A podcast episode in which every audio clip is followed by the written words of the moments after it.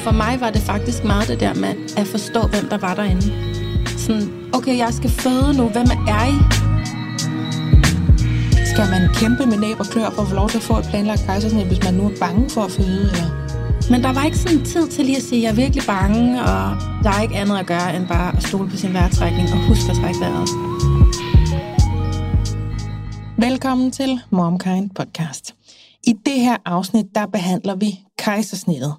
Og så kan det være, at du tænker, jamen det har I da vist gjort før. Ja, det har vi. Og der gik en halv time med det, og det var slet ikke nok. Der er så mange aspekter af det emne, især det planlagte, altså helt udramatiske kejsersnit, som vi skal runde i dag. Og det skal vi derfor med et panel, der består af Silja Eriksen og Anna Forkammer, som er jordmor. Velkommen til jer to. Mange tak. Tak. Denne episode af MomKind Podcast er sponsoreret af Puri. Og jeg har jo tidligere fortalt om, hvordan jeg er blevet glad for deres vitaminer. Men nu har jeg lyst til at dele, at jeg også er blevet glad for deres kollagen. Jeg blander faktisk deres CP1, som er testet ren kollagen, og CP3 Beauty. CP3 indeholder nemlig zink og biotin, der blandt andet bidrager til at vedligeholde normal hud, og jeg oplever faktisk, at jeg både får mindre tør hud og færre revnede fingerspidser, når jeg tager det her. Udover zink og biotin, så indeholder CP3 Beauty også C-vitamin, B6-vitamin og hyaluronsyre. Puris produkter er testet for renhed og kvalitet, herunder uønskede stoffer som tungmetaller, pesticider og lignende, og du kan selv se testresultaterne, hvis du scanner QR-koden på bagsiden af deres produkter. Har du lyst til at prøve deres kollagen eller nogle af deres andre produkter, så kan du bruge koden MOMKIND30, når du tegner abonnement. Så får du 30% rabat på de første tre leveringer, og altså på produkter til 3 måneder. Anna, du er mor til Esther på 5 og Vera på 9. Mm-hmm. Vores dejlige jordmor, som også ved noget om kejsersnit selvfølgelig. Mm-hmm. Og vi skal bede om en morstatus. Yes. Men øh, jeg ved ikke, om det er måske altid lidt af sådan, men jeg føler, det er en blandet landhandel af gode forskellige emner. Dels øh, tror jeg, der er sådan en øh, medioccanens øjefølelse i vores familie lige nu med cirka non-stop sygdom i 14 dage, og et byggeprojekt med et hus, der ikke er færdigt endnu, og sådan på en eller anden måde den der ekstreme multitasking øh, med sådan et bredt, bred split mellem øh, vel, øh, terrassofliser og den rigtige nuance, samtidig med at du orienterer dig i øh, Aula og husker at medbringe te til te-tid på fredag og husker en førskolesamtale i børnehaven. Jeg føler, vi Og er... kaster op. Øh, og kaster op. Jeg føler, vi er på et så øh, højt et niveau af kommunikation internt mellem mig og min mand, der er så målrettet, at det næsten vil være sådan en militær operation værdigt. Hvad med det der? Har du skrevet mail til den? Sådan noget. Ja. Det, bliver ikke, det bliver gudskelov ikke ved. Så det er, det er hvad man vil kalde øh, ret intens nu. Bare sådan the mental load, The overload. mental load. Jamen også sådan, altså gøremål. Ting der, ja. ting, der skal orienteres. Og det er jo optur. Vi er så pisseforkælede, at vi får lov at bygge det der hus. Det bliver så skønt. Men wow. Altså, mm-hmm. vi har jo, som du lige har fortalt, jo ikke spædbørn. Øh, og det vil jeg bare øh, anbefale alle, at øh, hvis de skal sådan noget... Øh, så vent, ja, vi har så mange gravide. Vi laver tit sådan nærmest en håndsoprækning til fødselsforberedelse på hold, fordi folk er glade for at brække noget ned, og altså bryde noget ned, og by- bygge noget op, og Kender. fjerne væg, og, Kender. og, og noget med nogle nye fliser. Men det får man også lyst til, når man er gravid. Man får så enorm øh, redbyggertræng. I skal lige overveje omfanget, og hvor meget I selv skal gøre. Ja. Det er jo bare lige øh, public service. Ja, ja. Hvor er det sejt, du er her. Tak. Altså med sådan en, øhm, en bygge sygdomsaula Ja. Øh, situation der, som jo også har varet længe. Ikke? Men jeg føler jo netop, at jeg nu sidder her i øjet. Jeg har kaffe i koppen, der ligger Ja. glutenholdige produkter foran mig. Alt er fint. Det er ja, jeg der er ikke, det var ikke mig, der er det så syge barn derhjemme. glade for, at du er her. Ja, men det er bare så hyggeligt. Ja. Jeg synes, det er skønt. er Så ja, øh, man, øh, man kan øh, andre ting, når man skal. Ja, tut af det. Mm. Silja, Hmm. du er mor til Mogens på tre. Mm. Hvad er morstatus? Øhm, morstatus er, at mit barn har smidt blæen, og at øh, der, er- vi har haft en masse tisseuheld. Ja. Og han smed både nat- og dagsblæ. Fuck, hvor er det kedeligt der. Jeg er meget ked af det. Men det fylder Det er meget i. Ja, det, er- det er en så I'm very fed morstatus. This is how fucked up it is. øh, han Men, men det her, det er den nat. podcast, man siger det ja, i. Det er fint. ja, jeg er ked, jeg er, jeg er ked af det, oprigtigt. og, øh, og så tisser han, ej, for det kedeligt, så tisser han ikke om natten i en måned eller sådan noget, og nu er han begyndt at tisse om natten. Mm. Nå. Og vi sover med sådan en lille bitte skillevæg imellem os, så jeg kan høre alt, hvad hun siger. Man kan bare høre sådan en lille... Og så... Mor, der tisser. Ja, øv. Og så bliver han så ked af det. Og så skal man lade være med at være sur og bare sige lille dutte dutte. Og man har altid glemt at lægge tisland på. Ja, altid. Så det bruger vi vores øh, morgener på, og så bliver vi sure på hinanden og sådan noget. Det er så fucking trættende. Men ja. altså ingenting i forhold til, hvad der sker over på min venstre side. Men man har de problemer, man har. Det må vi sige. man har de problemer, man har. Ja. Jeg har noget, Ja. jeg har noget, og jeg har også noget andet, som jeg ikke kan trække op på hatten lige nu, vil jeg gerne sige. Men ja. øh, altså af problemer, jeg kunne sagtens blive ved med at snakke om mine problemer i meget lang tid. Men ja. tidsproblemet er, det, det eksisterer. Ja, ja. Mm. Jamen, øh, min morstatus øh, som mor til Ellen på to øh, og et halvt og lidt til, er, at Ellen er to og et halvt og lidt til. Øh, så hun er bare sur øh, nu. Hun er bare vred, og hun er der, hvor hvis hun sådan, altså hun beder på sådan en rigtig, sådan en rigtig grim måde om ting, hun, nej, hun beder ikke om det, hun forlanger det, siger bare, juice, sådan noget, ude i stuen, og så, ja, ja tak, hvad, skal det være i flaske, eller skal det være i kop? Kop!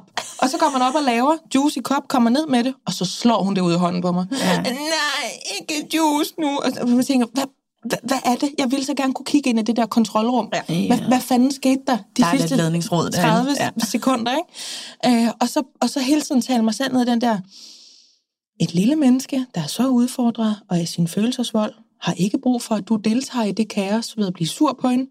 Hun har brug for, at du låner hende din ro, som du lige nu må fake, fordi du har fucking lyst til fordi det er tiende gang, hun gør det i dag, ikke? Fake it. Fake, Fake it it, till fake you it, make ja. Med den der ro.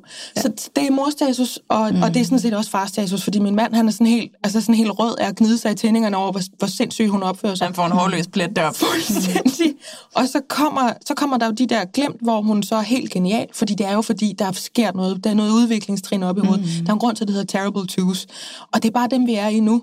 Øhm, vi kommer bare lige fra en periode, hvor vi synes, hun har været helt genial. Så nu er det sådan helt, man slår korsestegn for os og siger, du godeste, bare hun ikke går rundt med en grillstarter op. Og hvor er det dejligt, hun endelig sover. Ja, ja, det gør hun så også, ikke? Og ja, man glemmer at lægge tidslægen på. Ja. Og det var ikke egentlig, fordi vi havde smidt blæen endnu, men det er bare sådan noget, så ligger hun og vrikker med den der lille nums. Og så var det træls, hvis hun vågnede kvart over fem, fordi så ligger hun i koldt tis. Selvfølgelig vågner hun. Så kan vi ikke få hende til at sove igen, så hun så over det. Ja. Altså, så, så det kører sådan lidt, ikke?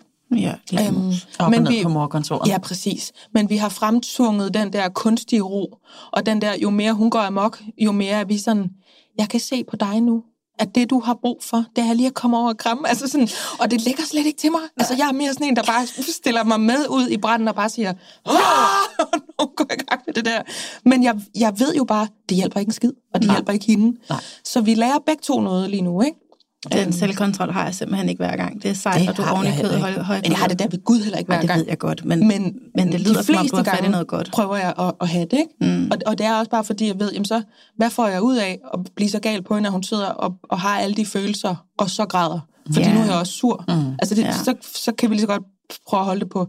Altså, det er sådan helt... Der er et eller andet med at sætte nogle grænser omkring, hvordan man må opføre sig over for hinanden, og så Ja, samtidig præcis. med at rumme deres følelser. Præcis. Og demonstrere. Vil du ikke godt lade være at gå amok? Ved ikke at råbe hende ind i hovedet? Vil du ikke godt lade være at gå amok? Ja, ja, ja. ja. Jamen, den, er vild, den er vild, specielt når man selv har øh, lange negle og mm. noget Præcis. fucking energi. Præcis. Altså, jeg er Du helt skal ikke råbe af mig! Ja, ja, ja. Gider du godt opføre dig ordentligt? Mens jeg peger ned i hovedet på Ja, ja, den Ja. går slet ikke. Så det er morstatus. Det er blanding af den, den rolige, den rolige øh, sådan lidt uh, teflonagtige kommunikation, og så den der øh, drage, der også kommer op. Men det dur heller ikke, man er sådan en professionel kommunikerende isfigur derhjemme hele tiden. Det dur jo heller ikke. Nej, den er også vild, men den har jeg fandme også været. Ja.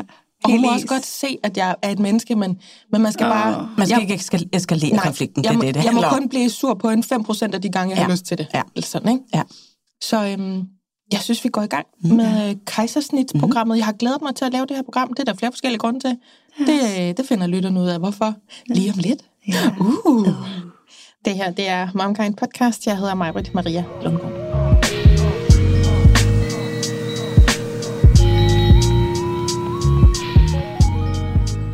Der er brug for meget mere snak om kejsersnittet. Så det gør vi.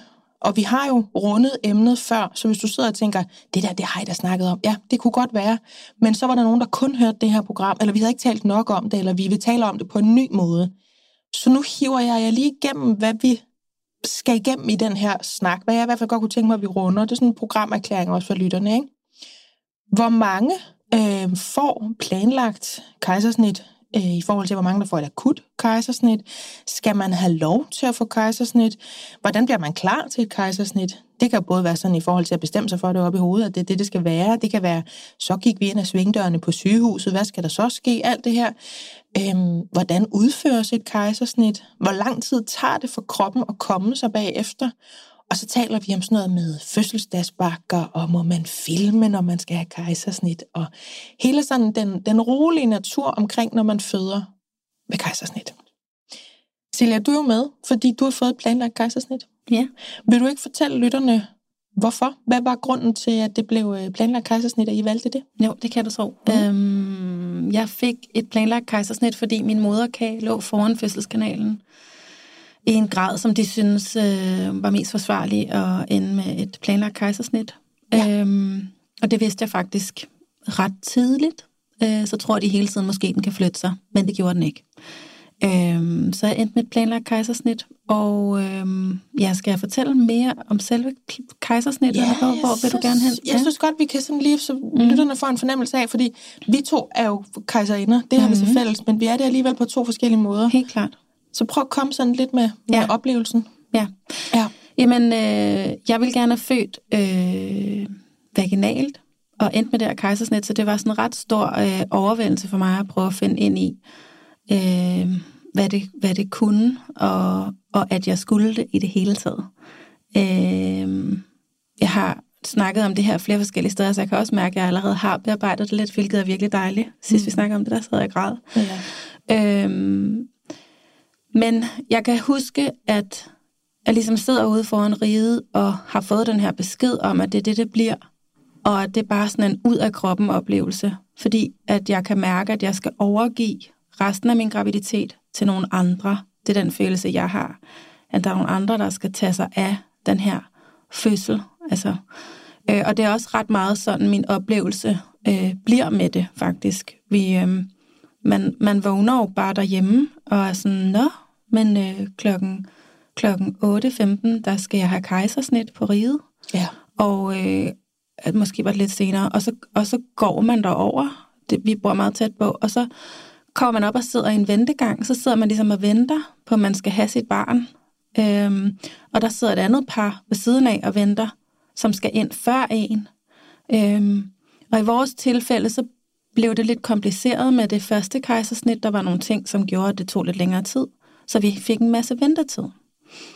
Øhm, og så skal man op og, og, og gøre sig klar. Øh, så, så, men det er først lige inden. Den der ventetid er ret vild. Det synes jeg faktisk er meget fint at, at forberede sig på, hvis man skal, hvis man skal have et, et planlagt kejsersnit. Øh, vi gik rundt ned på parkeringspladsen, og jeg kan bare huske, at jeg havde det fuldstændig sindssygt. Altså, der var ikke noget gang i min krop. Jeg kan bare huske, at jeg sådan gik rundt og spassede ud og råbte lidt og sådan ruskede i ting. Og jeg havde det bare helt sindssygt, fordi ej, men jeg tror sådan, åh, jeg vil gerne kunne mærke et eller andet, ikke? Mm. Det er jo bare, man står bare på en parkeringsplads og kigger på riget og skal ind og, og føde. Det er så mærkeligt. Ja. Og så kommer man op, og så bliver man gjort klar øh, og får strømper på. Øh, og, og det der hospitalstøj. Øh, og det er faktisk også en virkelig speciel oplevelse. Vi har sådan et billede af det. Altså, det er bare sådan meget hospitalized på en eller anden måde. Jeg havde drømmen om at hjemmeføde i starten, ikke? Mm. En helt anden verden. Øhm, og så går man ligesom bare ned på sådan en gang. En helt almindelig gang. Der er ikke nogen, der har sat ballonger op, eller nogen, der siger, her står der Silja, eller Nej. du går bare ned af en gang, og så er der en, var der sådan en borger, hvor jeg så skulle sidde og vente, for de var ikke helt klar. Fordi der er stadig ventetid, mens folk går forbi. Og det er en syg følelse at sidde og kigge på en verden, der går forbi en midt i en myldretid på et hospital, på en hospitalsgang, og vide, at om et kvarter potentielt, ja. så, så er det her barn ude af min krop. Så er de her ni måneder overstået. Ja. Det er så crazy. Ja. Og så begyndte der at komme nogle mennesker, som virkede som om, de skulle have noget med mig at gøre. Og så var der en helt masse hænder i mine hænder, der bare sagde, jeg goddag, jeg hedder Peter Vons, jeg havde det, det må jeg da betænde, kan jeg så mm-hmm. Og sådan føltes det. Og jeg, kunne ikke, jeg kan ikke huske deres ansigter. Jeg kan huske, de havde kitler på. Jeg kan huske, jeg havde bedt om, at der kun skulle være de allermest nødvendige. Og at de ikke havde sagt det på forhånd, så de skulle stå og afvise folk, mens jeg var der. Sådan noget, du må desværre ikke komme ind. Jeg kan se, hun har sagt nej, og det må du. Er du sikker? Sådan, ja, desværre. Sådan noget, ikke? Ja. Øh, og så skulle jeg ind. Og så kan jeg huske, at jeg skulle tage min, den der hospitals øh, af. Og så skulle jeg have den der indsprøjtning. Og det gik ret hurtigt. Og med ryggen? Ja. Ja. Jeg skulle bedøves. Og det gik virkelig hurtigt. Altså, det var ikke, der var ikke, måske jeg lige fik sagt hej til lægen, og anestesilægen sagde selvfølgelig hej, var en ung kvinde, meget sød. Og det var jeg virkelig bange for. Men der var ikke sådan tid til lige at sige, at jeg er virkelig bange, og, eller sådan, jeg, havde, jeg tror, jeg ville så gerne have taget mere ansvar for den der situation, og ligesom have stolet på, at, eller taget mere tid. Det har jeg lært som skuespiller i castingsituationer. Du skal tage den tid, du skal bruge for at eksistere i det rum, du skal ind i. Altså, en casting er en form for eksamen, men det her føltes også som en form for sådan, jeg må godt tage ejerskab omkring det her. Du ved, til fødselsforberedelse, der har man lister og pis og lort, og musikker op og ned og stolper, jeg skal have det her slags vinerbrød og lys, og jeg ved ikke hvad. Ja. Og det her er der bare nogle andre, der fuldstændig sætter stemningen. Og det vil jeg gøre anderledes, hvis jeg skal have et kejsersnit en anden gang.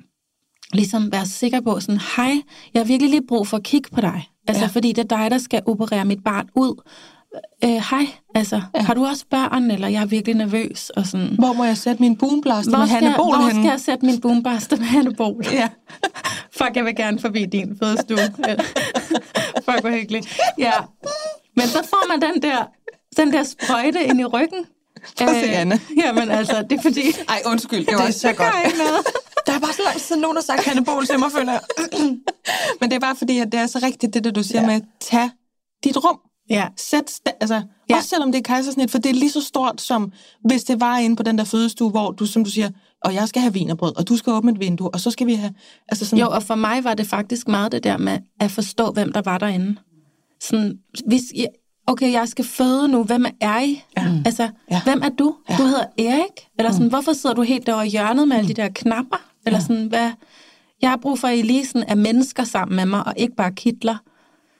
ved I det er godt, at det faktisk her er en det, ret sådan- vild dag for mig. Ja, præcis. Ja. Det her er for sindssygt. Jeg er helt on edge. Jeg skal føde. Venner, forstår I det? Mm. Altså, det er det, der skal ske nu. Og så var jeg bange for den der nål. Jeg synes ikke, det var rart. Ja, og jeg har aldrig, jeg har aldrig blevet opereret. Jeg havde bare slet ikke lyst. Jeg havde bare slet ikke lyst. Øhm, men jeg gjorde det og tænkte, øh, øh, jeg tog bare en dyb indånding og overgav mig, for jeg tænkte, det er det her, jeg skal nu. Og der er ikke andet at gøre, end bare at stole på sin vejrtrækning og huske at trække vejret helt ned i maven. Og så fik jeg den der nål, og så blev jeg lagt ned. Og så kan jeg faktisk ikke, så kan jeg huske noget med, at man skal hænderne ud til siden. Ja. Øhm, og der sad, de kunne godt mærke, at jeg var rigtig, rigtig bange. Og Rasmus sad ligesom bag mig, min mand. Og det gjorde, der var der en læge, der også gjorde, eller en kvinde, der i hvert fald prøvede at snakke til mig. Og så gjorde jeg en stor fejl. Man får sådan et tæppe øh, op ved sit mm. bryst, øh, som man ikke kan se. Man kan også vælge, at det er nede, så man kan se, hvad der foregår. Jeg var hammer bange for at blive skåret i, så jeg vil have det oppe. Og så sagde de, når du er så nervøs, har du så lyst til, at vi fortæller dig, hvad der foregår, eller vi ikke gør? Og så var jeg sådan, I skal ikke snakke om det, I skal ikke snakke om det, fordi jeg var bange for, at hun var sådan, så skærer vi ned igennem. og det, at, du ved, jeg havde forestillet mig bare, at det ville være uh, uhyggeligt, og jeg ville gå i panik. Ja. Men øh, det gjorde hun ikke. Øh, eller de, de, de snakkede så om noget andet, og det var utrolig akavet. Fordi de prøvede at snakke om deres ferier. Oh. Og den ene af dem var lidt ny, og skulle sådan lidt lære det hele. Så hun var jo nødt til at sige nogle faglige ting til hende, samtidig med sådan, Nå, har I så været i Frankrig, eller hvad? Og, Nå, Ej, gud, ja. det- det var så mærkeligt. Ja. Og hvis jeg havde været lidt ved med fuld fem, så sådan, undskyld, undskyld, undskyld. Ja. Altså, Kan I tage undskyld, den der det er lidt så mærkeligt, det senere, her. eller? Kan vi på en eller anden måde gøre et eller andet, hvor I siger noget, der er meget sådan simpelt? Det er fordi, jeg er jo bange for, hvis man sagde noget til læger, at de ikke kan forstå, at man ikke kan lide at man siger, nu hænger der lidt tarm ud, men den popper vi lige ind igen, eller et eller andet, ikke? Altså, sorry, jeg er virkelig rædselslagen for den her slags. Jeg håber virkelig, at alle folk kan sådan trække vejret mere sådan, åh, det er fint, de har fucking styr på det, altså. Øh, jeg synes også, vi afdramatiserer det meget lige nu med Hanne Bol og Tarm. der Ja, her og ja, sådan noget. men altså, ja, Der er og ikke tarm ude, det altså, vil jeg der er overhovedet ikke her. tarme ude. Nej. Altså, der er overhovedet ikke tarme ude. Ej. Jeg vil gerne lige sige en lille ting, som var spændende for mig at opleve. Den der øh, bedøvelse, den kunne jeg, jeg kunne mærke mine fødder, mm. og jeg kunne bevæge mine fødder. Nå. Og det freakede mig fuldstændig ud, at jeg kunne bevæge mig, for jeg var bange for, at jeg ville kunne spjætte. Jeg kunne gøre et eller andet, så de skar forkert også igen, fordi jeg er fucking Du var bange. sygdomsbange. Ja. Altså man skal ikke tage det her. Hvis man skal have et planlagt kejsersnit, så skal man ikke tage det ind, alt det her frygt, jeg sidder. Det er bare for sådan at normalisere, at man altså godt kan være bange, og man måske skal arbejde lidt med den frygt inden, fordi jeg vidste ikke, hvad jeg skulle have gjort inden, for ligesom at... Og jeg er faktisk rigtig... Hvis, jeg vil gerne have hørt mig selv forklare om det her, inden jeg skulle ind, for jeg vidste ikke, hvad der skulle ske. Altså, og så, så skærer de syv lag ned, øhm, og så tog de bare Mogens op, øh, og han skreg med det samme. Det var rigtig rart. Og så fik jeg ham op. Øh, men det var en meget, meget mærkelig oplevelse, fordi jeg havde så meget sådan stof og ting og sager på mig, øh, over mig, så han lå ikke tæt. Altså, han var ikke inde ved mit bryst, og, øh, og jeg kunne ikke se ham. Altså, de lagde ham så tæt op til mig, så jeg kunne ikke... Øh, det, var, det var en fuldstændig sindssyg, vild øh, oplevelse. Mm. Altså, og jeg følte mig slet, jeg var bare sådan, øh, jeg var bare mest op, altså, ops på ikke at, øh, ikke at krepere selv. Altså, det var bare sådan, gud, jeg har et barn, og jeg, fuck, jeg havde det så sindssygt. Altså. Mm. Men jeg lod, som om jeg havde det fint. Ja. Og det skal man heller ikke gøre. Og så kommer man op på opvågningen. Øh, jeg ved ikke, om det hedder det, men det, det kalder jeg det for. Og, og der skal de så tjekke, hvor meget man bløder, og hvor meget man har blødt. Og der fik jeg også sådan lidt sådan nogle oplevelser af sådan noget, hov, så der er godt nok lidt meget blod, og uha, vi skal lige... Og så fik jeg en indsprøjtning for, at moderkagen kunne trække sig sammen. Hedder det det? Nej. Mm-hmm. Er det Livmoderen rigtigt? kan trække sig Livmoderen kan sammen. trække sig sammen, mm. ja. Og moderkagen kom med ud med det samme. Mm. Ja. Og så kommer man op på en stue til sidst, ikke? ja. Der er jo virkelig, virkelig mange ting, man kan snakke om med det her. Men jeg tænker egentlig, at til trods for, at du har været meget bange, og mm-hmm. hvis man har tændt for det her afsnit, fordi det er det rolige, det grønne kejsersnit, ja. det er ikke Ja, så dramatiske. skal vi lige slukke og tænde igen, så kan jeg lave en anden version. Nå, men så, så kommer jeg egentlig ind med noget andet her, mm. fordi jeg gik jo, altså mit vand gik, jeg gik i, i vaginal øh, fødsel, og endte med et akut kejsersnit. Og det var sådan ligesom om, i det de gik i gang, alle de her mange anonyme mennesker i kitler, fordi der er ikke nogen, der bruger tid på at præsentere sig selv, når, man, når der er nogen, der løber med en ned på kirurgisk, Mm. så blev jeg rolig. Fordi så var der nogen andre, der havde den. Så jeg oplevede faktisk, til trods for, altså ligesom om vi, sådan, vi er helt øhm, omvendt af hinanden, Jamen, jeg kan godt forstå det der. så, så blev det nemlig roligt for mig. Der er nogen, der hjælper mig nu, Ja, faktisk. og I ja. har den. Ja, der ved alle tingene og har alle ekspertisen. Og jeg lå og kiggede op i, i den her øh, jordmors øh, næsebord, som sad med, med hænderne på mine skuldre, og Michael stod ved siden af. Mm. Og hun skreg også med det samme. Øh, klædet der var oppe, og, og så kan jeg bare huske, der kom sådan en forbindelse op til Gud, hvor jeg bare tænkte, jeg har, jeg har aldrig været så lykkelig, som jeg er lige nu. Mm. Og de sidste øh, 14 timer, dem kan vi bare dem kan vi lægge på en hylde et sted, for det er bare lige meget, fordi hun er lige her. Mm. Altså, så jeg havde den helt... Kan du se, altså sådan, Ja, du, havde den, klart. ro- du gik rundt på parkeringspladsen og sagde lyde. Mm. Jeg sagde egentlig også lyde på en parkeringsplads, men jeg var... Jeg Men var, du var i fødsel, Jeg var i ikke? fødsel. Jeg tror, det er noget helt andet med de Det tror jeg hormoner, du nemlig har også. i kroppen, der, når du har været i fødsel først. Ikke at jeg tænker, at at have en meget lang fødsel, og så ind i et kejsersnit altid, så det er jo også en super, super hardcore ting for kroppen. men jeg Øhm, havde den rolige oplevelse der på, Ja, det er på fedt. lejet, ikke? Det er så fedt. Og ved I Det kunne hvad? jeg også have haft, vil jeg lige sige. Ja. Mm. Ja, og, og ved I hvad? Jeg skal have planlagt kejsersnit Mm. ja. med det her barn. Så Og det er jo også derfor, jeg synes, at vi skulle snakke om det her. Fordi så kan jeg jo spørge Anna om alle mulige Ja. ting. Øh, nej, Så det er også fordi, at vi har, vi har faktisk fået det efterspurgt rigtig meget, Mm. at folk Ja. skrevet. Kan vi tale om, når det går godt? Altså når det er en god oplevelse, og hvad det reelt er? Fordi der er jo så mange dele i det her. Sådan er det jo med alt, hvad vi øh, behandler herinde. Altså der er noget fysisk, og der er noget psykisk. Det, det er mors følelser, det er mors øh, krop, ikke? Mm. Så Anna, Mhm. jeg kunne egentlig godt tænke mig, at vi kommer over til dig, og så siger vi nu, et kejsersnit, når det er grønt, og grunden til, at vi bliver ved med de her grønne farver, det er fordi, som jeg har forstået det, kan det være næsten grønt, gult og rødt, alt Mhm. efter hvor presserende det er, om det er planlagt eller det er kut, og så er der et eller andet Mhm. midt imellem, ikke? Jo. Skal vi starte helt fra toppen med, hvor mange får det planlagte kejsersnit, i Ja. forhold til, hvor mange der får det akutte kejsersnit? Det, pl- de planlagte kejsersnit er, udgør cirka halvdelen af alle kejsersnit i Danmark. Det er øh, kejsersnitfrekvensen i Danmark er på 21 procent, og planlagte ligger på cirka 10. Og så er de resterende 11 så akutte kejsersnit. Og akutte kejsersnit, det kan være, at vi lige når at komme ind på det senere, spænder jo også over en rigtig bred palet. Men hvis vi starter med det der øh, kejsersnittet i kalenderen, som Ja. ja. du så smukt beskriver som en fuldstændig surrealistisk ting, øh, så er det cirka halvdelen, Som går rundt på en parkeringsplads og... som går rundt og tripper og har det fuldstændig mærkeligt, og det er jo, at de jo ikke måtte spise morgenmad, og alt er mærkeligt. Ikke? Det er Og man, rigtigt. Man er fastende. man er nemlig fastende. Ja. Ja. Så det er jo øh, folks vej hen til det blindlagte kejsersnit, der er jo vildt forskellige. Øh, meget forskellige årsager. På nogle er det mors ønske, på nogle er det øh, to børns tvillinger, hvor den ledende første tvilling øh, ligger øh, på en måde, som man ikke anbefaler kejsersnit. Det kan være dem, der har et barn, der vender med numsen ned, der ikke ønsker eller ikke er tilrådet at få et kejsersnit.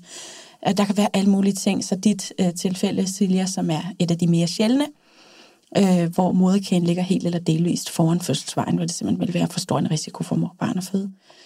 Øh, så der er, sådan, der er mange veje derhen, og nogen ved det i rigtig lang tid, øh, og, og andre øh, bliver sådan lige væltet ind i det, sådan i måske u 37 efter en mislykket vendingsforsøg. Eller. Det kan være mange forskellige veje derhen.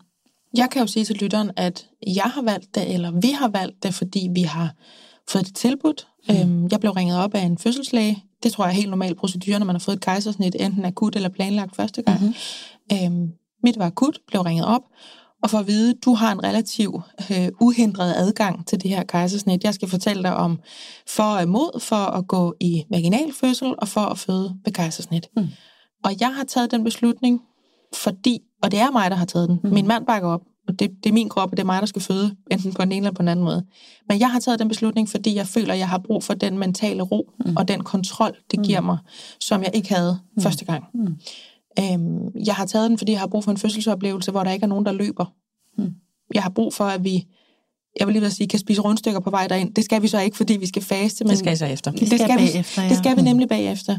Og den andægtighed, som der er omkring, når et barn kommer til verden, mm. den kommer jeg til at gennemtvinge, hvis jeg på nogen, på nogen måde selv problematiserer det der med ikke at tage rummet, ikke at gøre det stort, ikke at gøre det flot. Mm. Jeg kommer til, at der kommer til at stå og vente en parade ude foran det sygehus, når jeg skal have et kejsersnit.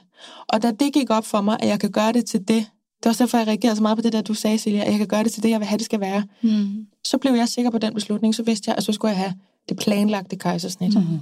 Og det er jo i nogen grad ens med det akutte, fordi jeg tænker, nu kigger jeg meget over på mm-hmm. jordmoren, at selve proceduren er ret ens. Mm-hmm. Det er vejen derhen, som du siger, mm-hmm. der er relativt forskellige. Ikke? Jo. Så skal man have lov til at få et kejsersnit. Altså, hvordan er det i Danmark? Er der noget med, at sundhedssystemet egentlig allerhelst vil have, at kvinder føder vaginalt, mm. eller skal man kæmpe med næb og klør for at få lov til at få et planlagt kejsersnit, hvis man nu er bange for at føde, eller hvordan er det, Anna? Jeg synes, ønske, der var sådan helt kort sort-hvidt svar, det er der ikke. Men øh, grundlæggende øh, for de fleste øh, kvinder og graviditeter er det sundeste for mor og barn at føde vaginalt. Så er der undtagelser, som, hvor at der er jo så nogle andre argumenter, der vejer tungere, såsom øh, Siljas øh, oplevelse, hvor at risiciene simpelthen, der er større risici for flere ting efter kejsersnit, til det er en stor operation, et stort øh, indgreb, hvor man laver et stort ar på et organ og går ned gennem, gennem en masse syv lag. Øhm, så den operation har nogle, øhm, nogle risici. Ja. Øh, Så derfor er systemet sådan per automatik øh, mest fortaler for vaginal fødsel, fordi man ved, at det i de fleste tilfælde er det bedste øh, udkomme, der kommer af det. Øh, det vil sige, at hvis man skal have eller ønsker sig, øh, det kan være meget forskellige situationer, ikke? Øh, der er kejsersnit på mors ønske, eller som dig, der efter et tidligere kejsersnit bliver tilbudt at få et øh, planlagt kejsersnit, der er den helt anden yderlighed af nogen, der øh, føler sig nødsaget til at acceptere et kejsersnit på grund af nogle øh, fysiske omstændigheder, øh, der øh, laver nogle, øh, udgør en meget større risiko end at føde vaginalt. Så det er sådan, det er jo mange forskellige øh, situationer, men fælles for dem alle er, at man øh, skal ind forbi en læge altid. Øh, det er selvfølgelig, man kan sagtens have samtaler med konstationsjordmoren, konsultationsjordmoren, der kan give sit besøg med og har jo adgang til, til en journal osv. Men i sidste ende er det lægen, der altid sidder med beslutningen om, der skal laves et øh, kejsersnit, om det er akut eller øh, planlagt. Ja. Så det er ikke noget med, at man bare meddeler det. Nej. Det er noget, man, der er et system, man skal igennem. Ja, præcis. I'm a sushi chef. I also happen to be a cat. How'd I get here? Adobe Photoshop. It turned a cute kitty like me into a sashimi master. And it can make your images look amazing too. In just a few clicks, you can replace a boring background, swap out a so so sky, and remove distractions like people and power lines. With Photoshop, everyone can. I love playing with this mouse. Click or tap the banner to visit Photoshop.com and pounce on your free trial today. Så går vi bare videre nu mm-hmm. til, hvordan man bliver klar til Ja. et kejsersnit. Altså, vi fik jo lidt et indblik Ja. i Silja her. Først så skal man gå rundt ude på parkeringspladsen. Nej, altså, hvad er Ja. det? det er sådan, så går vi ind Ja. en svingdør. Hvad, Ja. hvad sker der der? Hvad kan man forvente af den der lidt, lidt skøre dag, eller hvad man skal sige? Altså her er vi nødt til at tage udgangspunkt i det planlagte kejsersnit, som 100. Silja oplevede. Ja. Øh, fordi du er fuldstændig ret. Det kan lyde, som om det er to ekstremt forskellige ting, men proceduren er jo det samme. Man ved en operation for en baby ud, om det er planlagt eller akut. Ja. Øh, men øh, forberedelsen og tiden er helt afgørende i forhold til, hvordan de forløb så udarter sig. Øh, hvor øh, løbe kapgang og øh, hastig informationsgivning, eller øh, hvor grundig informationsgivning øh, og ro på og, og lavere puls, som man kunne have håbet, du havde haft, Silja, mm-hmm. øh, for dig første gang. Ja. Øhm, så øh, når man bliver sådan indstillet til et planlagt kejsersnit, igen også lidt forskelligt, hvornår i graviditeten, lidt afhængig af situationen, mange bliver forløst inden termin, datoen. Øhm, de øh, bliver indkaldt til sådan en informationsmøde op til, hvor man sådan gennemgår. Øh, der er en jordmor, der fortæller, hvad øh, ligesom proceduren er, hvad der skal ske, man skal faste, bla bla, hvad med bedøvelse, hvor skal man hen efter osv. Mm. Øhm, så øhm, der er noget forberedelse op til. Øh, der er nogle fysiske ting. Øh, generelt skal man være så lidt pyntet som overhovedet muligt. Ikke have smykker, ikke neglelak. Øh, har man været i bad, skal man ikke smøre sig med creme. Det kan bøvle proceduren. Sådan helt dejligt glat fedtet mave. Vi så har snakket om før, don't come as you are. come as you are. Come as, come as you are all, all natural. Øh, Som en, all en plukket høne, faktisk. ja, fordi man skal man Gerne til, tør. til med også råd til at øh, barbere det øverste af bikinilinjen, for det er der, øh, altså, hvad hedder det, arret skal, skal laves, det er der, de simpelthen går ind. Det ligger ret lavt. Det ligger nemlig rigtig lavt, og det gør det jo egentlig også for mors øh, skyld. Ja. Øh, selvfølgelig skal man også ramme den nederste del af livmoderen og sådan noget, men øh, ja. Øh, så der er sådan nogle forberedelsesting, man er fastende øh, på dagen, og må altså vente med rundstykker. Og så møder man jo op, og jeg synes, det er en så fin beskrivelse, at det her, der er absurd ved de planlagte kejsersnit, der jo er velfunderet, velovervejet, besluttet og forberedt i større eller mindre grad, øhm, er bare en fuldstændig vild oplevelse. Altså jeg tror, der er det der clash med, at man møder op i et klinisk, øh, i klinisk miljø til en så stor, varm familiebegivenhed, mm. der jo bare må være en kontradiktion på en eller anden måde. Det, det er jo bare modsætninger, der mødes den dag. Jamen, det er som Silja siger, så sad jeg der med min røv på en borg. til. Altså, hvad, Jamen, det var en operation. Ja, det- det- det det var ikke, netop det. Altså, det var, og jeg tror også, at derfor jeg nogle gange føler, at jeg sådan ikke helt fik min fødsel. Fordi mm. jeg, jeg tror, hvis jeg skulle det i dag, så tror jeg, jeg ville lave en eller anden ceremoni inden, mm. eller sådan noget. Men jeg tror, min kæreste ville dø og skide grøn gris. Men han kunne så bare... Ej, det virker mærkeligt ikke være med. Men så, han skal fandme være med. Men du ved... Han kan slå på gongongen ja. over i. Ja, men jeg kender fandme nogle kraftfulde kvinder, der godt kunne lave noget med nogle sten og noget lys og noget musik og sådan... Uh, bare sådan... Der er et Sæt eller andet sådan magisk Ja. omkring Ja. det her. Mm-hmm. For den der, eller sådan, jeg tænkte sådan, kunne vi have set Disney-film på vejen Ja. derind, eller Ja. ja. hvad, hvad kunne vi have gjort? Ja. Og det skulle vi ikke, for det havde været fucking mærkeligt. Man er jo nødt til at være bevidst, men hvad kan vi gøre? Ja. Kan vi have en eller, anden, en eller anden virkelig dejlig sten, med jeg kan holde i hånden, som er blød og rar ved mig? Eller sådan, hvad skal jeg huske at have sagt til de her mennesker inden? Mm. Og hvordan kan jeg skabe et rum, fordi det er en operation, hvor jeg er med? hvor det bliver mindre klinisk og mere, jeg føder mit barn. Ja, hvordan kan jeg være i det klin- kliniske rum og stadig mm. føle, at jeg er med? Ja. Altså, det er klinisk. Det er det klinisk, skal og det være klinisk. Er, det er også rigtig vigtigt at sige det, ja. også i forhold til, at der er masser af ting, man kan arbejde pro og ønske sig op øh, under ens kejsersnit og sådan noget, men det er altid, øh, det er ekstremt påvirket af rammen, som Ja, er en operationsstue, som er helt på så mange måder helt anderledes end for eksempel en fødestue. Mm. Og tror, forklaringen også af oplevelsen ligger rigtig meget der. Det er også en kultur, mm. og så er det selvfølgelig også nogle hygiejnehensyn med, hvor mange items man tager med ind, og hvor stor en infektionsrisiko i, i rummet, og, og, Det det. og sikre sterilitet ved såret og sådan noget. Ja. Der er nogle helt, helt, helt andre ting. Det er et helt andet regime. Det er det også for os, der kommer over på fødegangen. Vi ved, at når vi kommer derover, så skal man bare... You gotta be clean. Ja, altså bare, jeg har engang, oh, jeg har engang prøvet næsten at blive slået ihjel med øjnene af en operationssygeplejerske, fordi jeg kom til at tage, jeg var jordmorstuderende, jeg kom til at tabe en moderkage inden, øh, på en operationsstue. Nej. Og jeg kan afsløre, at det er sådan, nu kan jeg ikke, øh, lytterne kan jo ikke se min håndbevægelse. Men du Vi skal forestille sammen, jer, hvis ja. I simpelthen, øh, hvis I tabte en pose, hvad skal vi sige, sådan, der var masser af tomatsauce for den pastaret, jeg tabte der, det sagde bare puff, ud over hele gulvet. Jeg kan bare huske, at jeg var, jeg var slet ikke halvvejs, vel? Og der var bare hul i posen, det var bare rigtig uheldigt. Det var øh, bare sort uheld. Jeg kan bare huske, de vender sig om, kigger, ja. siger ingenting, tilbage til arbejdet, oh. og jeg døde indvendigt. Ja. Nå, øhm, det vil jeg ikke tillade nogen at gøre. Men det er også bare altså et testamente til netop moderkagen, livets træ, der hvor barnet har lagt, jeg tabte en plastikpose. altså, der, der er bare nogle verdener der, ikke? Der er nogle verdener, og det, Ja. er, det er paralleluniverser, og det er, så, det, det er hårdt at gøre en operationsstue rigtig hyggelig, fordi en operationsstue har det primære formål, altså at øh, skabe den bedste sikkerhed. Ja. Der, skal, der øh, er en masse ting, man skal holde øje med, når man opererer og laver en stor operation, hvor der til med indgår to personer, en mor og en baby. Øhm, øh, og øh, de skal være klar, hvis der opstår komplikationer. Der skal være øh, ro til kommunikation, hvis der bliver bøvlet, øh, hvis der er for meget blødning eller ekstra medicin. Det, det er øh, et, en højkompliceret et højkompliceret sted på en eller anden måde. Mm. Og det er en fødestue i udgangspunktet ikke, og derfor er der bare forskel i oplevelsen af at være der. Og det er jo også en operation. Mm-hmm. Og det bringer os jo meget naturligt videre til, hvordan udføres den Ja. her operation? Altså, altså, hvad er et kejsersnit? Det, jeg synes, man hører altid om det her med alle lagene og sådan noget. Kan du ikke prøve at tage os med? Hvad sker der helt Jeg kan reelt? ikke nævne alle lagene. Men det, der sker, er jo, at man... Altså dels, hvis vi lige skal starte med, når man ankommer, så er det jo inde på en operationsstue, hvor du jo også så smukt beskriver, hvor mange mennesker der er. Ja.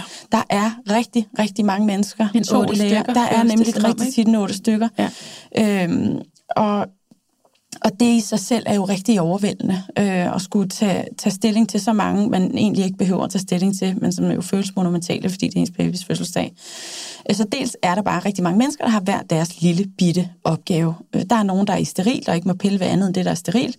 Så er der nogen, der kan være op ved øh, dit hoved øh, og informere og støtte dig. Øh, og øh, det, det er sådan en blanding. Så man bliver gjort klar, og den måde, man bliver iført det der øh, hospitalstøj, øh, hat, mundbind nogle steder, og får en IV-adgang, sådan drop øh, i en eller begge hænder, lidt med forskel. Øh, man øh, får, øh, hvad hedder det, støttestrømper på, kompressionsstrømper, Ja. som forebygger blodpropper i benene, som altid er en, øh, en risiko efter en operation. Så bliver lagt en kateter, bliver lagt rygbedøvelse, som typisk er en spinalblokade, nærmest sådan svarende til sådan en engangsskud af en epidural, som bedøver en fra under brystet og ned. Og det er ret øh, meget usædvanligt, at man kan bevæge sin, øh, sine ben. Ja. Øh, men så længe du var smertelindret, så Det var jeg. Gud skal lov. Øh, og så bliver man jo ligesom lagt ned øh, med armene ud til hver side, hvor man skal modtage væsker øh, i medicin, forebyggende og antibiotika og alle mulige ting, øh, fordi det er en operation. Så man bliver sådan lagt ned på sådan et board, der bliver tiltet lidt til den ene side, Ja. fordi man er højgravid. Ja. Øh, og derfor så bliver ens øh, ben faktisk også sådan, øh, sådan øh, holdt lidt fast af sådan en blød strop. Jeg skal selvfølgelig ikke trille for meget til siden, men det er simpelthen, fordi gravid jo har tendens til at øh, kan blive rigtig skidt tilpas, hvis de ligger på ryggen. Det er derfor. Så hvis man kaster op. Det kan også være en øh, den- reaktion på medicinen. Det er den der vena cava der, Ja, der ikke? kan være, jo, den, man prøver at undgå ved at tilte lidt til siden, og sådan en trippet oplevelse. Ikke? Ja. Øhm, så øh, man, man, kommer, man skal meget hurtigt ned og ligge efter, da man har fået den der spinalblokade. Ja. Øhm, Det er rigtigt. og så bliver man afdækket med det der store, kontinentalt grønblå stof, øh, hvor der er sådan et, et lille transparent felt, der sidder lige på maven. Så først, inden de sætter det på, spritter de af en masse gange, øh, tit med sådan noget øh, Gult noget. gult noget. Det er rigtigt. Og øhm, man sådan bliver, bliver gjort klar, og så sætter de det der enorme stykke på, øh, som så også udgør sådan en gardin, øh, som man skal også huske at sige til alle pårørende, ikke må røre ved. Mm. Så bliver man også uvenner med nogen. Må ikke røre ved de grønne ting. Øh, det er ikke så godt. Øhm, og så står der jo øh, to læger i fuld ornat, helt steril, med, øh, og er klar. Og så øhm, skærer de huden op og går ned, stille og roligt ned igennem de, øh, de første lag. Når de når ned til mavemusklerne, så river de faktisk mavemusklerne fra hinanden, fordi det hjælper såreopheling efterfølgende. Øh, Det er ligesom rifter vaginalt, når man føder helt bedre, end hvis vi for eksempel lægger et fødselsklip. Det giver måske ikke så meget mening, men det har det simpelthen bare det, vist sig. At der, hvor det vil gå, øh, går det bedst og mest Jeg kan mærke, jeg bliver urolig over valg af verbum. Mm-hmm. Vi river mavemusklerne Det er, og det er det, der er, tror jeg også, der er så mange, der beskriver, når de får kejsersnit. Fornemmelsen af, at man ikke kan mærke smerte, men man sagtens kan mærke, at der er nogen, der bøvle møvler. At de rykker rundt. Det er ikke bare sådan, at man lige, så tog vi lige fat. Det er ikke som at løfte en, øh, en appelsin ud af et vandbad. Altså, de kan virkelig godt bøvle, de der børn. Det kan Ja. de virkelig. Så rigtig, rigtig mange, der får kejsersnit, er ret overvældet over, at der bliver møflet meget med en. Jamen, Man kan mærke, sådan, man bliver Man bliver rykket lidt rykket, rykket lidt i og trukket lidt i. Og barnet skal jo også ud. barnet skal ud. Man har, Ja, virkelig, er det. øh, man har virkelig travlt, når man først har åbnet op øh, ned til livmoderen. Ja. Så, øh, så når ned forbi mavemusklerne, ned til livmoderen, øh, stille og roligt øh, ned igennem dem, og så går vandet jo først, fordi man bryder hænderne. Ja. Og så bliver det altid sagt klart vand, eller lysegrønt vand, eller hvad der nu Det kan øh, jo bliver. også være, at det, det er gået i forvejen. Jamen, der er jo altid vand. Øh, med mindre der er sådan det, der hedder alt for lidt vand, så bliver der altid Nå ja, det er jo vand. selvfølgelig, fordi jeg sidder jo og tænker på min egen, og der gik vandet jo nemlig. Jamen, derfor er der stadig vand. Der er, øh, øh, fødsler med vand. vandafgang vil jo øh, blive ved med at, at løbe Nå ja, ud. det- så Moderkagen bliver det ved med at blive producere, eller producere vand. Ja. Ja, selvfølgelig, selvfølgelig. Men så, hvad, så flyder det bare ud over det hele, eller hvad? Øh, ja, så bliver det suget op af de der, okay. ligesom hos tandlægen, ikke? så er der sådan en sug, max, øh, max avanceret okay. gigant sug nu til fostervand og jo, ja. blødningsmængde, som der forventes en, en del mere af. Ja. Så bliver barnet forløst. Og alt det her med at gå ned igennem, altså det er helt fantastisk. Alt det, det her med at gå ned igennem alle de syv lag.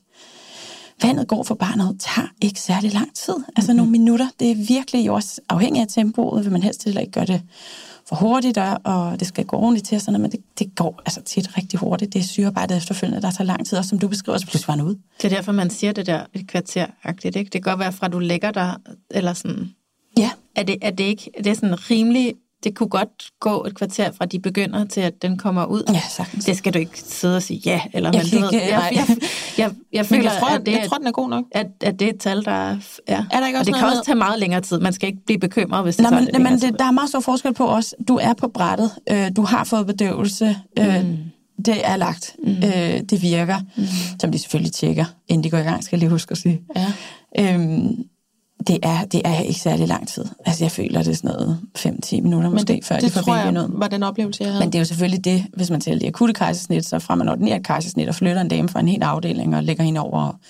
Der er et kvarter så pludselig helt ekstremt kort tid. Der mener jeg, at der faktisk er en bagkant, der hedder 20 minutter max, ikke? Hvad? At det må tage 20 minutter. Øh, det er grad man- 2. Er det grad 2? Ja, det okay. kan vi lige tage øh, lige om lidt. Okay. Øhm, så, og ved de planlagte kejsersnit er der ikke altid en børnelæge med. Øh, det er der altid ved de akutte.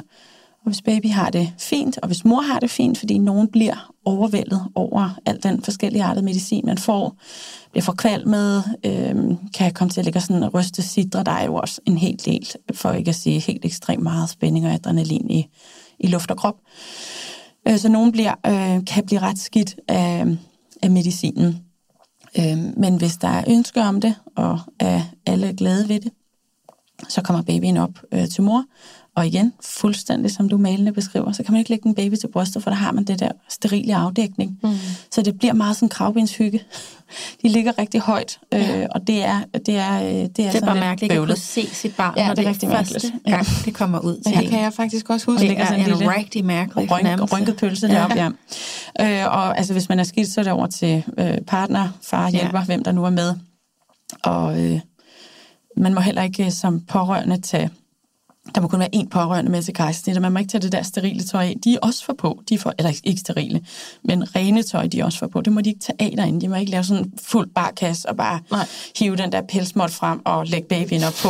Men man må faktisk godt putte sine... Ja, og faktisk godt, øh, det kan man måske lige overveje, hvis man skal være med til planlagt kejsersnit. Måske tager ikke for sådan alt stram og t-shirt øh, på, øh, fordi man kan nogle gange faktisk putte barnet ind under trøjen. Så, det, så laver man helt hud mod hud inden under tøjet. Så kan det være, at man lige skal have en skjort på, man lige kunne knappe lidt op. Det må man godt. Mm-hmm. Okay. Ja, det, det må man de Det fleste er da steder. et mega godt tip. Og Inden så, under det der alt det der, fordi ikke? ens øh, partner får også hospitalstøj ja, på. så man må ikke tage det af. Men jeg skal love for, at det der hospitalstøj, der er næsten plads til to. Det er baggy. Ja, Det er jo sådan begge. unisize, så der kan Ja, være næsten ja. flere.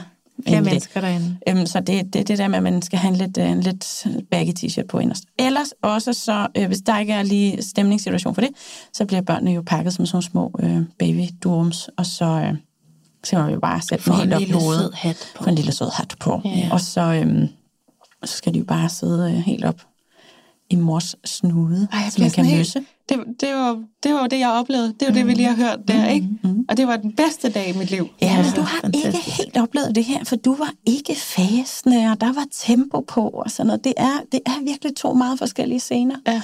Og jeg synes også sådan, det, det er to meget jo ens procedurer. Man Ja. ja. får en baby ud ved operation, om man laver et akut eller planlagt kejsersnit. Ja. Men vejen derhen er også det der med, at du siger, at det er jo, vi har det helt omvendt.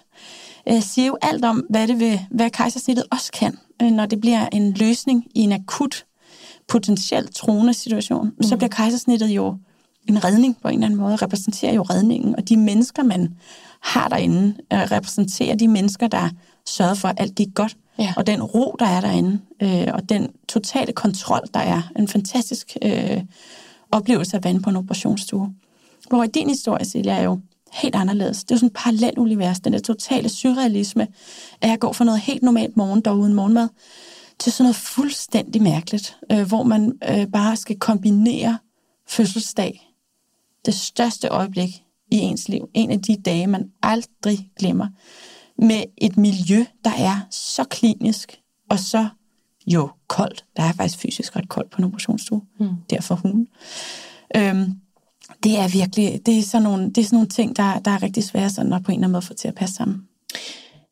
Det sidste, jeg kunne tænke mig, at vi runder sådan omkring øh, kejsersnittets natur, øh, krop, barn ud, alt det her. Mm. Hvordan har mor det? Hvad skal man gøre? Mm. Hvordan er det med kroppen? Altså efter et kejsersnit, mm. den helingsperiode, hvornår mm. kan man sige, nu er jeg fri af det, nu er min krop sig selv, ja. hvornår stopper det med at gøre ondt? Altså hvad er ligesom øh, efterbyrden her? Det er så forskelligt. Ja. Øhm, generelt er det jo et langt større indgreb. Det er et langt større ar, jo ofte 15 cm bredt. Man har været ned igennem syv lag, syet enkeltvis, altså baglæns, så man syr det nederste først, og så ud af, giver Ja, mening? ja. Øhm, de skal så jo gro sammen, øhm, og det gør de imponerende hurtigt. Altså jeg er sådan et, et ar efter kejsersnit er typisk rodet sammen på sådan 3-4 uger. Øhm, men der er, øh, der er sådan større risiko for flere smerter. Der er ofte øh, brug for meget mere smertelindring efter kejsersnitten, efter en vaginal fødsel. Der er større risiko for infektion, større risiko for mere blødning. Og I har typisk øh, ondt længere tid og er øh, ramt på en anden måde, fordi jeres, for eksempel jeres kernemuskulatur jo er øh, nu virkelig udfordret af den, simpelthen jo har været altså, delt, øh, fordi der skulle give plads til, gives plads til en baby øh, på vejen ud. Øh, så man er ramt, øh, de fleste er ramt på en anden måde. Så er der nogen, der har øh, gener fra arret. Øh, vi vil virkelig opfordre altså alle til at ret øh, hurtigt gå i gang med sådan på en eller anden måde kontakte, det kan f- kontakte det der ar, det der område. Det kan være, det kan være selvfølgelig i starten, inden sårskorpen falder, falder af, det tager også typisk de der tager fire uger, er det jo sådan, lidt sådan, forestiller mig sådan fremmed læme, men på en eller anden måde sådan skal, skal, skal skabe kontakt til. Mm. Vi ved også, der er mange, der kan have sådan en ændret øh, følelse hen over eget, følelsesløshed. Ja. Øh, men sådan det der med, når man er i bad stille og roligt og trykke på det, og blive tryg ved at trykke på det. Øh, mange er bange for, at det springer op, eller gør noget forkert, eller bevæger sig forkert, og øh, har øh, en meget overvældende oplevelse af at være sådan hæmmet fysisk. Øhm, så man meget gerne sådan efter sovskum er faldet i, må begynde sådan at, at massere og arbejde med, med eget. Det er der nogen også, der kan fortælle meget mere om end, end mig. Så er der sådan nogle mærkelige ting med, at nogen har i første, øh, første tid, øh, første dag kan have sådan ømhed i skulderen, som er sådan noget luft fra øh, operationen, der sådan suser op i skulderen og gør vanvittigt ondt. Øhm, der er øh, sådan nogle ting med, ja, efter postoperativ patient, øh, at øh, man skal rimelig hurtigt ud at gå, øh, også for at forebygge Ja. blodpropper og sådan noget. Og Det virker jo helt vildt, ikke? Ja, rimelig hurtigt ud at tisse og sådan, øh, bevæge ja. sig. Øh, man skal altid være opmærksom på forstoppelse, men skal man endnu mere her? Der er sådan nogle forskellige hensyn, man opfordres til at tage efter. Så er der det, at man ikke må løfte. Øhm, øh, særlig meget i så lang tid. Der er mange, der heller ikke kan. Det er svært ved bare at vende sig rundt, fordi mavemusklerne virkelig jo har været under operation, mm. og virkelig skal have, så man bevæger sig på en anden måde, men også løfter man ikke tilråder, at, man, at kvinder, der har fået kejsen, de løfter mere end svarende til en, en baby i en autostol i de første, den første måned, whatever that is. Men øh, Ja, ja. øh, sådan bare som tommelfingerregel, ikke? Jeg husker også det der med, altså, som, som bedøvelsen fra ryggen, den fortog sig, mm-hmm.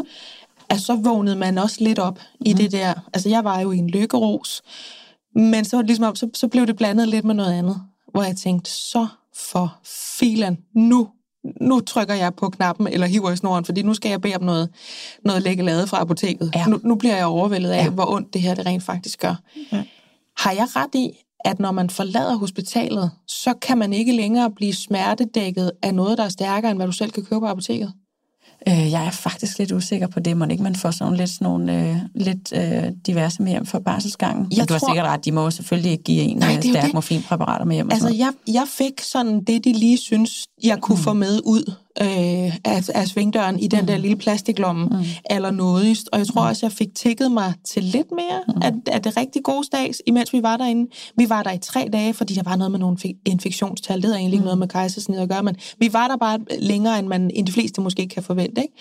Og så kan jeg huske den der overvældelse over, hvor... Øhm, hvad er det rigtige ord? For jeg var lige ved at sige sej, men det er faktisk ikke det ord, jeg har lyst til at bruge, men hvor resilient en kejserinde, altså en mor, der har fået en kejsersnit, har født ved kejsersnit, egentlig forventes at være. Mm.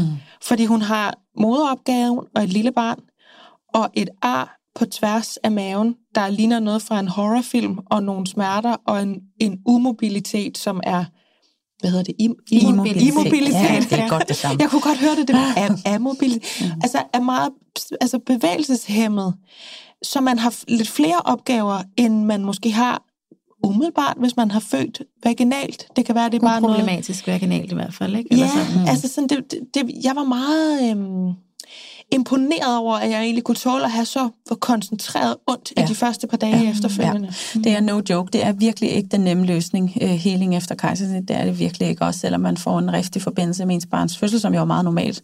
Så man ikke strips hele vejen hen over maven, og det er jo altså også begrænset, hvad der, uh, hvad der går uh, af af væv, slimhinde, måske nogle muskler øh, under en vaginal fødsel i forhold til rifter. Så bare det er jo helt anderledes. Ja. Blødningsperioden er rimelig meget den samme, men vi ved, at I har langt mere ondt øh, end, end, øh, end hende, der har født, øh, født vaginalt. Jeg tror, jeg tog piller i sådan en, måske halvanden uge mm. eller sådan noget efter.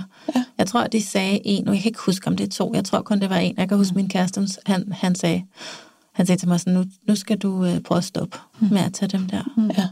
Hvor hurtigt var du egentlig øh, op og rende rundt? For det er jo også en ting, man, man snakker om i de der kejserinde øh, der, at man bliver pisket ud af sengen, mm. fordi som ved enhver anden operation, så skal man ud og bevæge sig, så man ikke får en blodprop i benet, mm. og, og hvad har vi, ikke?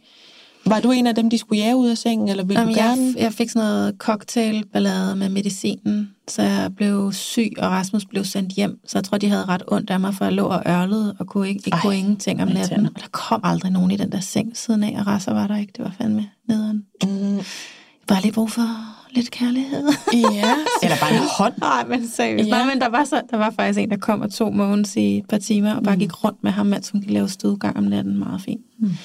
Men altså, øhm, jeg blev pisket ud af en læge, tror jeg, på anden dagen om aftenen, eller var det tredje dagen om morgenen, som bare sagde, du skal op, du skal ud, og du skal gå ned og købe en kaffe, og det skal være helt nede på første. Altså hun var sådan, bang. Ja. Og det var rigtig godt, mm. for jeg var bange. Mm. Jeg var bange for at bevæge mig. Jeg, var, altså, jeg kunne bare sådan tanken om, at det springer op, og så var hun bare sådan, jeg har i min tid i 20 år stadig ikke set noget, der springer op. Tag så afsted med dig. Ja. Jeg, ved, jeg ved ikke, om hun løg, men, men hun fik mig ud af sengen. Ja. Men jeg kan huske, at jeg blev så forskrækket over, at jeg, eller ikke forskrækket, men øhm, overrasket er nok det rigtige ord, over at jeg havde kateter. Mm, ja. Fordi igen, i kampens ja. hede, det akutte, var der jo ikke ja. nogen, der orienterede mig om det. Så pludselig så opdagede jeg bare sådan en halv liter æblejuice, der hang ja. derude på siden af sengen. Hvad pokker det, hvad man sætter det op? Godeste. Og så ligesom om, da jeg fik øje på det, så kunne jeg godt mærke, ja, nu I siger det. Eller sådan, altså, det sådan generede mig lidt. Ja og igen hive i snoren, og de kom ind, ja, hvad kan vi hjælpe med? Jeg siger, jeg tror, skis med, jeg kunne tænke mig at komme ud og tisse. Ja. Og så blev de sådan helt, nå, og det, var, altså, det blev sådan helt, ligesom om jeg blev rost lidt, jeg var lidt dygtig, fordi det var, det var virkelig få timer siden, at jeg havde fået det der kejsersnit, ikke? Men det, det generede mig bare meget mere, det der kateter, mm. End, end det gjorde ondt endnu. Og det ved jeg jo så på bagkanten nu, det var fordi, jeg stadigvæk var bedøvet. Så mig staver ud på, på badeværelset der, mm. og så var der bare to kvinder, øh, hvis navne jeg jo ikke kendt, som i hvide kitler sådan knælede ned og hævde det der kateter ud af mig. Og der, altså det sagde jo blør ud med alt muligt, og de manøvrerede bare rundt. Alt muligt, altså tis. Altså Ej, tis blod og blod, og og ballade. mest Ja. blod, jo ikke? De manumrerede bare fuldstændig sådan professionelt rundt i det og gav Mm. beskeder til hinanden, og jeg stod og kiggede helt forfærdeligt ned på dem begge to.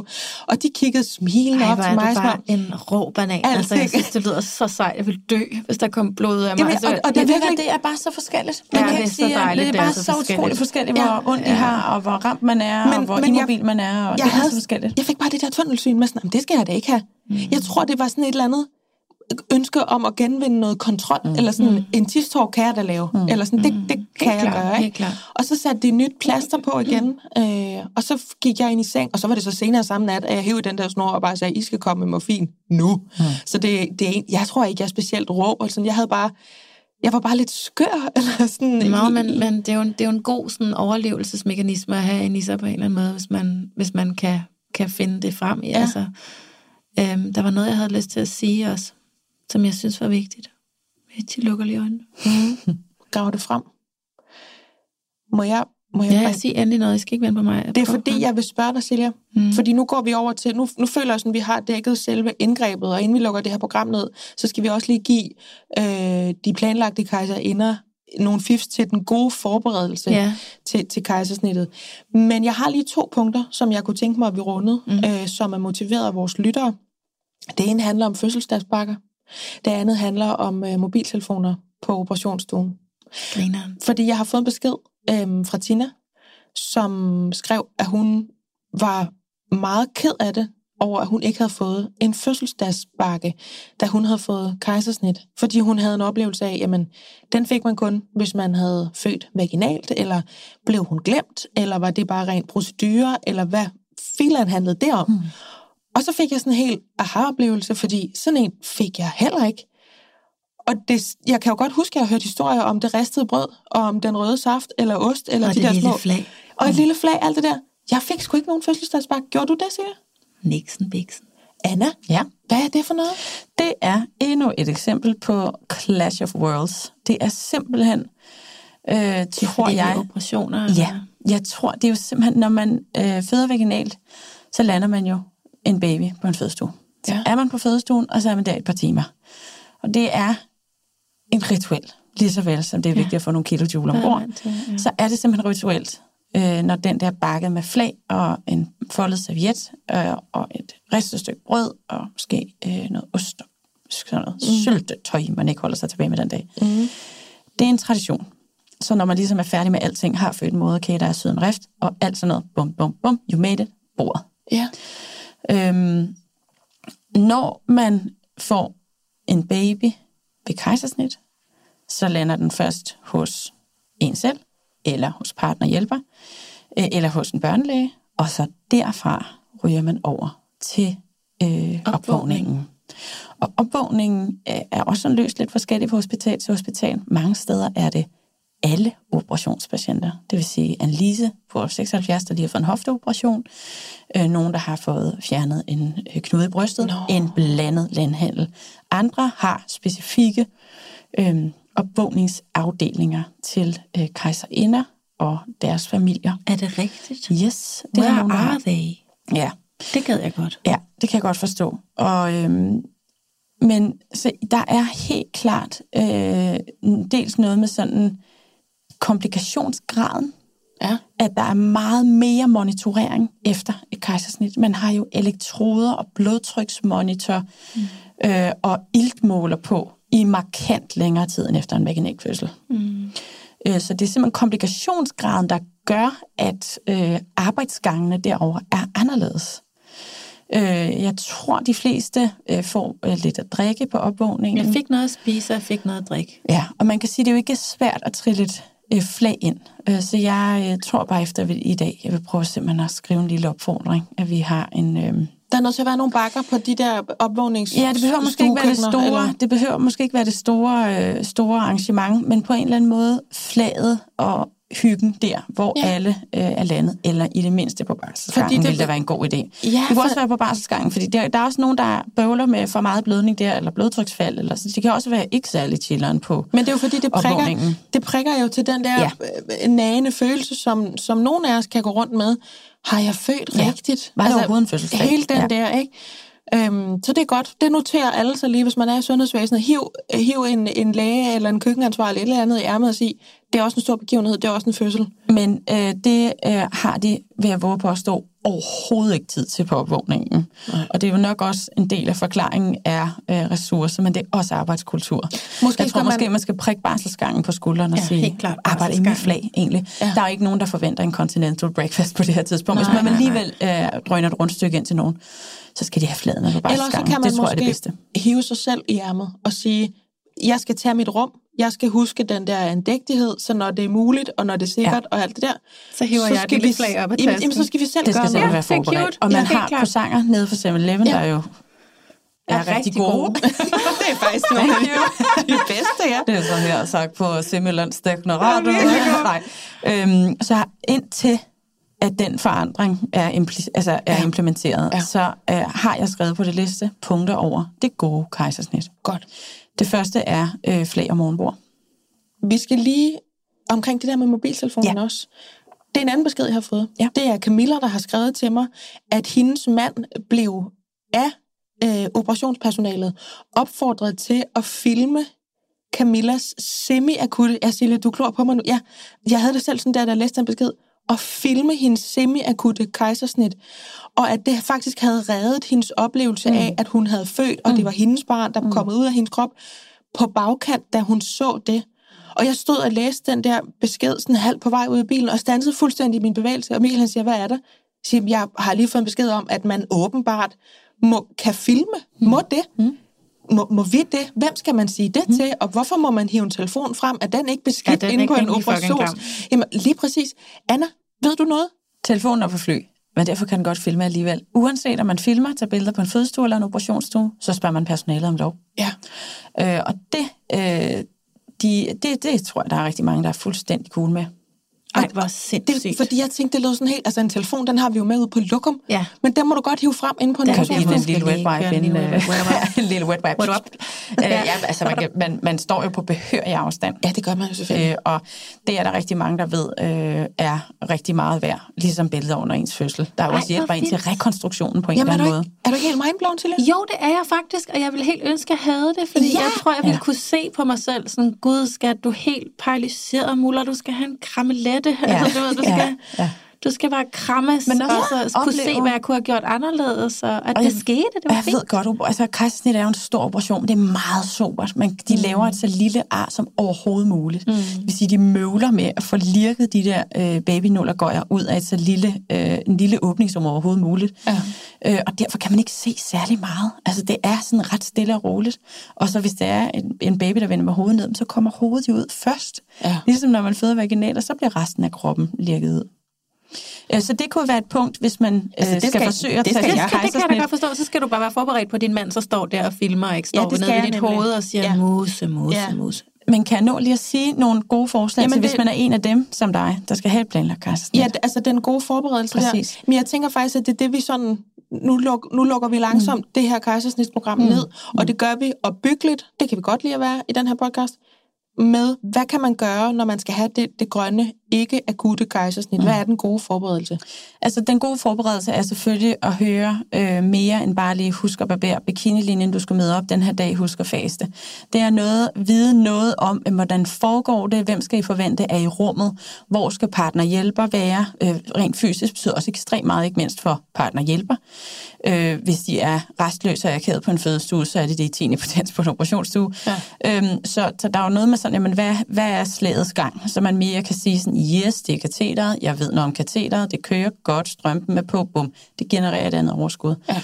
Øh, så virkelig øh, søge god, grundig information. Vi laver mere og mere sådan noget øh, planlagt kejsnitsforberedelse, og det ved jeg, det er der flere, der gør, øh, for at booste den her samtale. Øh, alt kan ikke lade sig gøre på en operationsstue, fordi det er en operationsstue. Øh, men ting så som, ligesom vi nævnte før, med at planlægge øh, ligesom sådan en lille morgenandagt. Øh, Vi har flag og croissanter med. Flaget på lager. Ja. Øh, og så måske noget hente en lun croissant eller have den i tasken. Ja. Pyttelyt. Øhm, men også sådan noget med, ønsker, øh, skal gardinet sænkes, når barnet forløses? Skal man se med? Det skal man spørge sig om igen, tror jeg, på dagen, fordi det, det kan man have meget forskelligt med. Ja. Øhm, og skal det være hud mod hud kejsersnit efterfølgende? Skal de vente med at måle og veje, for eksempel til ned på opvågningsafsnittet? Øhm, hvornår skal antibiotikaen øh, gives? Kan man eventuelt vente med at give det til moderkagen er, øh, eller undskyld, til navlstreng er klippet? Øhm, så alle de her ting, alle de her ting, vide noget også om, hvad, hvad, hvad kan I forvente efter? Der er for, forventet sådan lidt bøvl, forsinket armeopstart, og øh, der skal måske mere prioriteres ro øh, og ingen aftaler, og mere hud mod hud, og øh, alle de her ting er bare rigtig gode og øh, på en eller anden måde have en mente, så man også, når man kommer hjem, er mere klar. Øh, det, skal være, det kan være, der skal være nogle øh, nogle panodiler i skabet mere. Og så, der skal der er alle mulige forskellige ting, så man på en eller anden måde får en så god landing, også når man kommer hjem øh, som ja. overhovedet muligt. Ja, men generelt sådan det, det forberedende aspekt, at man jo vidderligt ved, ja, i morgen sætter vi os ud i bilen, og så kører vi hen til bum, bum, bum, så vi kan jo have drrr, alt muligt herhjemme, til, når vi kommer hjem. Ikke? Ja, og det må bare sige, der er... Øh, jordmøder knokler for hyggen på fødestuer. Øh, vi ved, det er helt afgørende for, for de vaginale fødsler. Øh, det er helt afgørende for jeres oplevelse af kejsersnit, men det er slet ikke et element, der bliver arbejdet med på den øh, Nej. samme måde. Vi er op imod en, nogle virkelig høj faglige, super kompetente og meget kliniske afdelinger. Og det forstår jeg godt. Ja, det forstår jeg godt. Ja. Jeg har bare brug for at sige, efter at have fortalt den der oplevelse, jeg godt ved, der er mange derude, som kan have en helt anden oplevelse, og jeg var meget bange, og det skal man huske, hvis man sidder og lytter på det her, at det, var, det boede inde i mig. Mm. Alting gik vildt godt. Mm. Ja. Det kunne ikke være gået bedre. Mm. Og grunden til, at det er så sterilt, og grunden til, at der er så mange mennesker, det er, fordi de passer på dig. Mm-hmm. Og, og det er bare vigtigt at, at huske, når man skal have et planlagt kejsersnit, om det er mod ens vilje, eller om det er noget, man selv har valgt, at man går ind og ligesom bliver taget hånd om. Mm. Og det kan godt være, at de ikke alle sammen smiler sole ud af øjnene, men de er på arbejde, og de er der for dig. Mm. Og det synes jeg ligesom er rart, det der med sådan, jeg, jeg havde nøjeren over at lægge mit ansvar derover, for jeg havde lyst til selv at føde, og det synes jeg, man skal arbejde med på forhånd, hvis man kan. Lige, lige hætte en psykolog, hvis man har råd til det, eller snakke mm. med sine venner. Og, øh, og så ligesom husk på, at det, det er skabt for, at vi kan være i sikkerhed, mm. for at de har hånd om os. Det synes jeg mm. bare, vi kom så fint. Du sagde det først så fint, mig, Britt, ikke? Altså, sådan, altså det der med sikkerhed. Altså, nu har mm. de mig. Ja. De har mig. Ja. Jeg kommer igennem det her. Og jeg synes, at nu har vi brugt en masse tid på at tale om det planlagte, meget roligt, lysegrønne kejsersnit, men man kan også, også have en rigtig god tur, selvom det er akut. Akut lyder altid som noget med løb og drama. Det er det meget, meget sjældent. Der er tre grader. Det første er grad 3, hvor barnet skal være ude i løbet af en times tid. Den hyppigste øh, indikation for grad 3 kejsersnit er sådan noget, der sker absolut ingenting. Alle har det godt. Øh, fødslen er gået fuldstændig stå. Vi tror ikke på, at det kan ly- lykkes det her. Grad 2, som jeg tænker, du har oplevet, hvor barnet skal være ude inden for 20-30 minutter, ja. øh, er typisk på sådan noget øh, øh, potentielt sådan... Øh, en hjertelødskurve, der afviger, begynder at opføre sig anderledes, eller som tager en blodprøve for barnets hoved, der begynder at give tegn på, at man i altså rimelig ro og orden med god tid, er nødt til at få dem forløst inden for, de næste, inden for den næste halve time. Det var det, der skete for mig. Og så er der den, man øh, vi stort set, og altså man kan sige, proceduren er det samme, det der bliver øh, skåret fra her, det var meget øh, forberedelse, øh, man så når at lave på fødestuen, inden man kører. Ja. Den øh, absolut mest akutte Hollywood-kejsersnittet, som vi gudskelov laver rigtig sjældent, og jeg siger gudskelov, fordi vi har så utrolig kort tid. Øh, grad 1, hvor barnet skal være ude inden for et kvarter. Øh, sådan, hvor man forventer, at enten mors eller barns øh, liv er i fare. Der er ingen tid at spille, og så øh, slækker man selvfølgelig ikke på sådan noget som bedøvelse, men øh, for eksempel hygiejne, hvor mange gange man spritter af, og man når at lægge kateter for støttestrømper på, og sådan noget når man sædvanligvis ikke. Nej. Det når man typisk ved grad 2, og derfor er det også sikrere øh, forstået på den måde, at man når flere af de der procedurer igennem. Det ja. får man også typisk til, de, til de akutte kejsersnit. Så får man de fleste steder ikke alle sådan, kalder det en lille snaps, noget syreneutraliserende, fordi man så ikke er fasende, når man er i fødsel. Man er så næsten. Mm. ikke, ikke store, store måltider, fødende spiser.